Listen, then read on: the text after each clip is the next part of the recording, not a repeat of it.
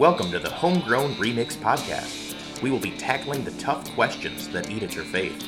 Throughout the year, four students will dissect, discuss, and comment on each week's topic.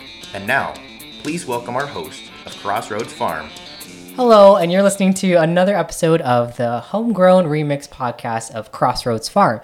My name is Brian Van Dyke, and I'm a volunteer coach here. And I am here today with four amazing middle school students, and they're going to introduce themselves. My name is Faith Rodesiler. I go to school at Quincy, and I'm in eighth grade. I'm a, I'm on a friend. I go to Western, and I'm in eighth grade. I'm Kelton Phillip. I go to eight, I'm in eighth grade and I go to Davis Middle School. My name is Aiden Hernandez, and I am a seventh grader, and I go to Reading Middle School. Amazing. So, all right, guys, what do we talk about today? We mainly talked about how Jonah got eaten by the fish because he was running from God.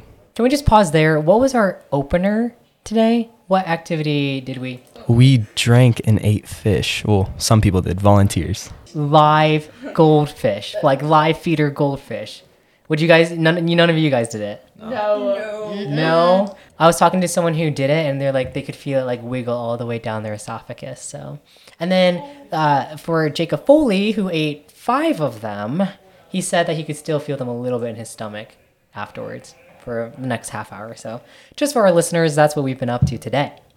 But talking about this story of Jonah, someone give me a recap of Jonah. What's the main theme there? Um, he didn't want to, like, God asked him to go somewhere and he didn't want to. And then they were on a ship and they were over sea, middle of the ocean, and he was sleeping and there was a huge storm. And everybody goes down and checks on Jonah and he's asleep and they ask, What did you do? And then he said, I ran from God. So then he said, he was like, the only way to fix it is like throwing, throwing me off.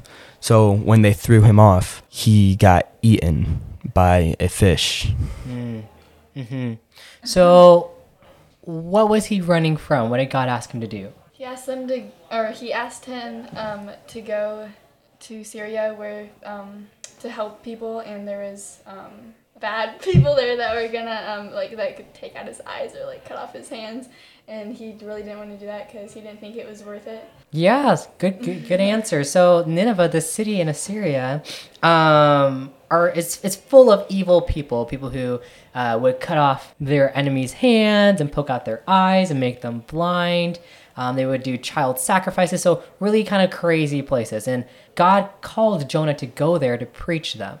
And obviously, Jonah is super concerned about like not wanting to lose his hands or not wanting to lose his eyesight. Um, but we also know that Jonah's super concerned about being comfortable because at the end of the story, he complains about this this plant, right? That's giving him shade, and then it's not, and so he's just super um, concerned about his comfort. Um, and so he's running away and trying to hide from God, and that's question number one. And really, it's the idea that we can't ever hide from God, right? But I think maybe we've all tried to hide from God or things from God in our own lives. So, have you ever tried to hide from God? And how did you do that? I'll start. Um, when I was growing up, I thought church was a little bit boring when I was a kid, and I was, you know, I'm a boy, so I liked playing sports, and sports consumed my entire life. And I would often have like sports throughout the week, so like practice and games, and then there was always those um, tournaments on Sundays where it was always kind of like, oh, do I go to church or do I go to my soccer tournament?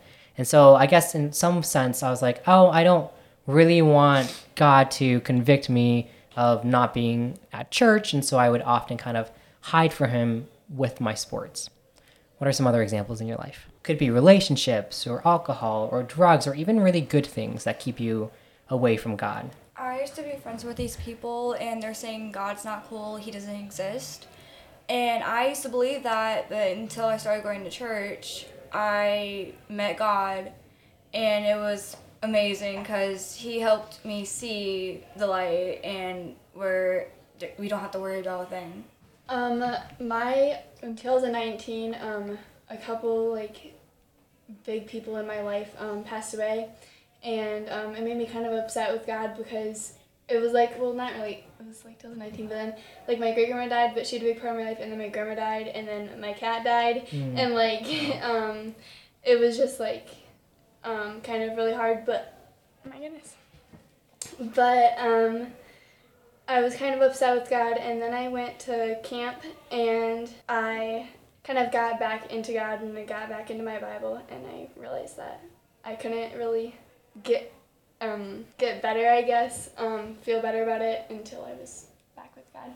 So that kind of leads us to the next question, which is why does it always take some sort of crisis or big life changing moment for us to decide that we're going to pray? Why do we wait so long before praying for help? I think like it finally like humbles us and shows that we're wrong, and it kind of like opens our eyes. We get kind of cocky and we want to be able to do it on our own and um, like kind of prove God wrong when we know we can't.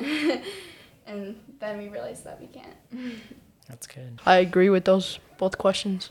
That's great, Aiden. So why do you agree? Um, well, it's happened to me before, but it's happened to my family, cousins, aunts, uncles. What has? Like, if someone passed away, um, you just want to, like, if you're really sad and you don't want to, like, um, God tells you to, it's okay, but you don't, like, you're thinking that it's not really okay, that you don't really want to trust God, then you, you think over, and then you do. Mm-hmm. That's so good. That was great. so I think one that's really applicable for I don't know young young people like yourselves is like, have you ever gone through like a breakup before, and it just like wrecks you sometimes. And I I deal with high schoolers all the time who like are like super on fire for God after breaking up because it's like for them, although a relationship isn't their entire world, it was a big part of their world, and so it got shooken up, and they have to like go back to the one sure thing that they're kind of you know they, they believe is firm, and that's hopefully Jesus. So, in what other ways do you look to heaven when life gets hard? Um, I think I should probably open my Bible, but when I'm struggling, I tend to just pray and hope that God will help me because I don't know, I just don't really want to open my Bible when I need it, I guess, the most. Yeah. Anybody a big fan of worship music? Oh yeah. Oh, I see so many hands in the air. And so, like, that's one way in which I look to heaven when life gets hard. The last kind of question that Doug was working through is a statement. And it says, If you repent, God will give you a second chance. And honestly, a third chance, and fourth chance, and fifth chance. He'll give you always another chance. Do you believe that? And why? Or how have you seen that play out in your life? I believe that we all get second chances and so on and so forth. Um, me and my friends used to mess up so much, and like we used to sin a lot. We used to do bad things, and um, something happened to them, and that's when I turned to God because I didn't know what to do because I didn't want to do any of that bad stuff anymore. Yeah, I know he gives us second chances because I'm living proof of it. And same with my family. When my grandpa died, um, it was like probably the hardest thing for my family. And then two days after, my dog died. And then I was probably the most angry with God I've ever been in my life. Because he just took the two things that were like keeping me together. And then that's when it really opened my eyes and that's when I got more into my word and my and just in my Bible and I started praying and worshiping more. And that's when like I finally got more humble and like I'm still I'm still arrogant, but like I'm that's when I'm like I'm trying to get more and more humble, but it just forgiveness and then it it's like a feeling inside where it's like the guilt is gone. That's good. I I agreed to what he just said. Do you think you'll? and do you think Aiden? Do you think you'll ever run out of chances with God? Um, I know he'll uh, no, but I'll know that he'll always be there for us, and he'll always give us like second chance, third chance, fourth chance. If we make mistakes, he'll always be there. Do you believe that you can never hide from God? That was really confusing. Can you ever hide from God? No. No, No. So the verse of the week was Psalm 139 7, and I'll end there. And it says, Where can I go from your spirit? Where can I flee from your presence? And I want to just like add one word to that, and that would be that God sees you all the time. He's always with you, right? As a believer, his spirit is literally within you.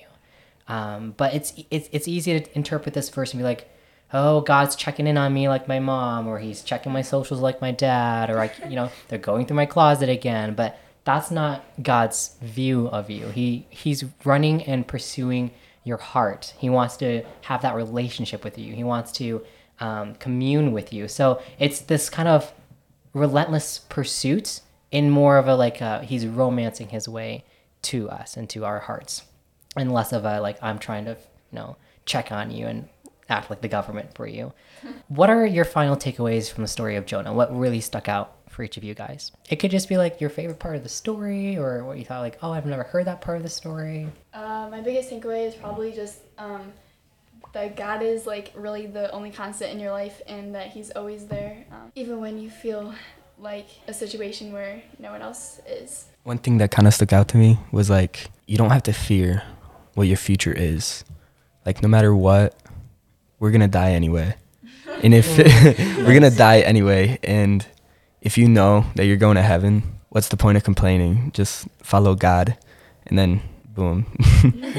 Just boom just like that that he did what God said and talked to those people at the island and he talked to them about God to help them to make sure they don't perish off of the face of the earth. Just live your life, uh, just live your life uh, peacefully, and then until then, you know you're just gonna just go to heaven. when You're older, or something bad happens to you.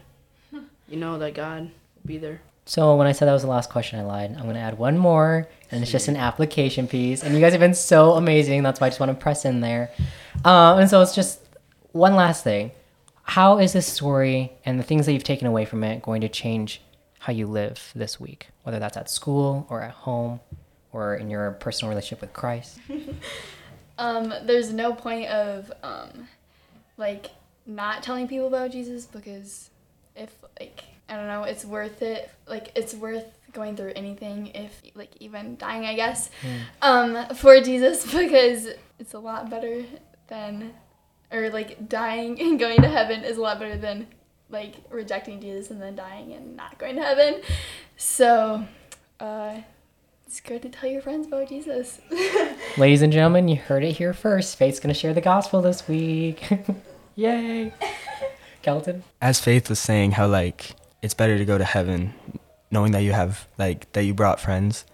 Just imagine how when you're with your friends right now, and you're having a blast. Just imagine, just imagine how it's gonna be in heaven when you you're with your Lord and Savior, and imagine how guilty you would feel if you didn't tell them, and then they're spending an eternity eternity in hell, and you could have told them all your whole life that you were with them. Yay! So another person's gonna tell their friends about the gospel this week, so that they can party in heaven someday. Um, my friend Monsi, she believes in a different re- religion, and I'm trying to bring her closer to God, cause she doesn't know who He is, and neither does Sydney or any of those girls in my grade. They don't know who he, who He is. They don't believe in Him. They think that He's just a made up person. Hmm. But I'm trying to talk to them about it, trying to get them here to Crossroads and go to church, cause it would be awesome for them to come here. Some people they think that God is fake or stuff like that, but if you follow God, you know that God is with you and He is real. So if you tell people in school that Jesus, um, follow Jesus, and they say that you're not cool or you're lame, stuff like that, just don't listen to them. Just follow Jesus and God. Follow Jesus no matter what. And word. Thank you guys for being such a great group of students, and we will catch you listeners next week on the Homegrown Remix Podcast. Crossroads Farm is happy to share coffee joy with you through the delicious Rich Roast coffee. You can order yours by contacting the CRF office at crossroadsfarm.org and contact us to learn about our innovative ministry curriculum, The Arms of a Servant Leader, a four year strategic discipleship training resource. Follow us on Facebook at Crossroads Farm, Crossroads Farm Northwest, and Crossroads Farm RCI, also on Insta and Twitter.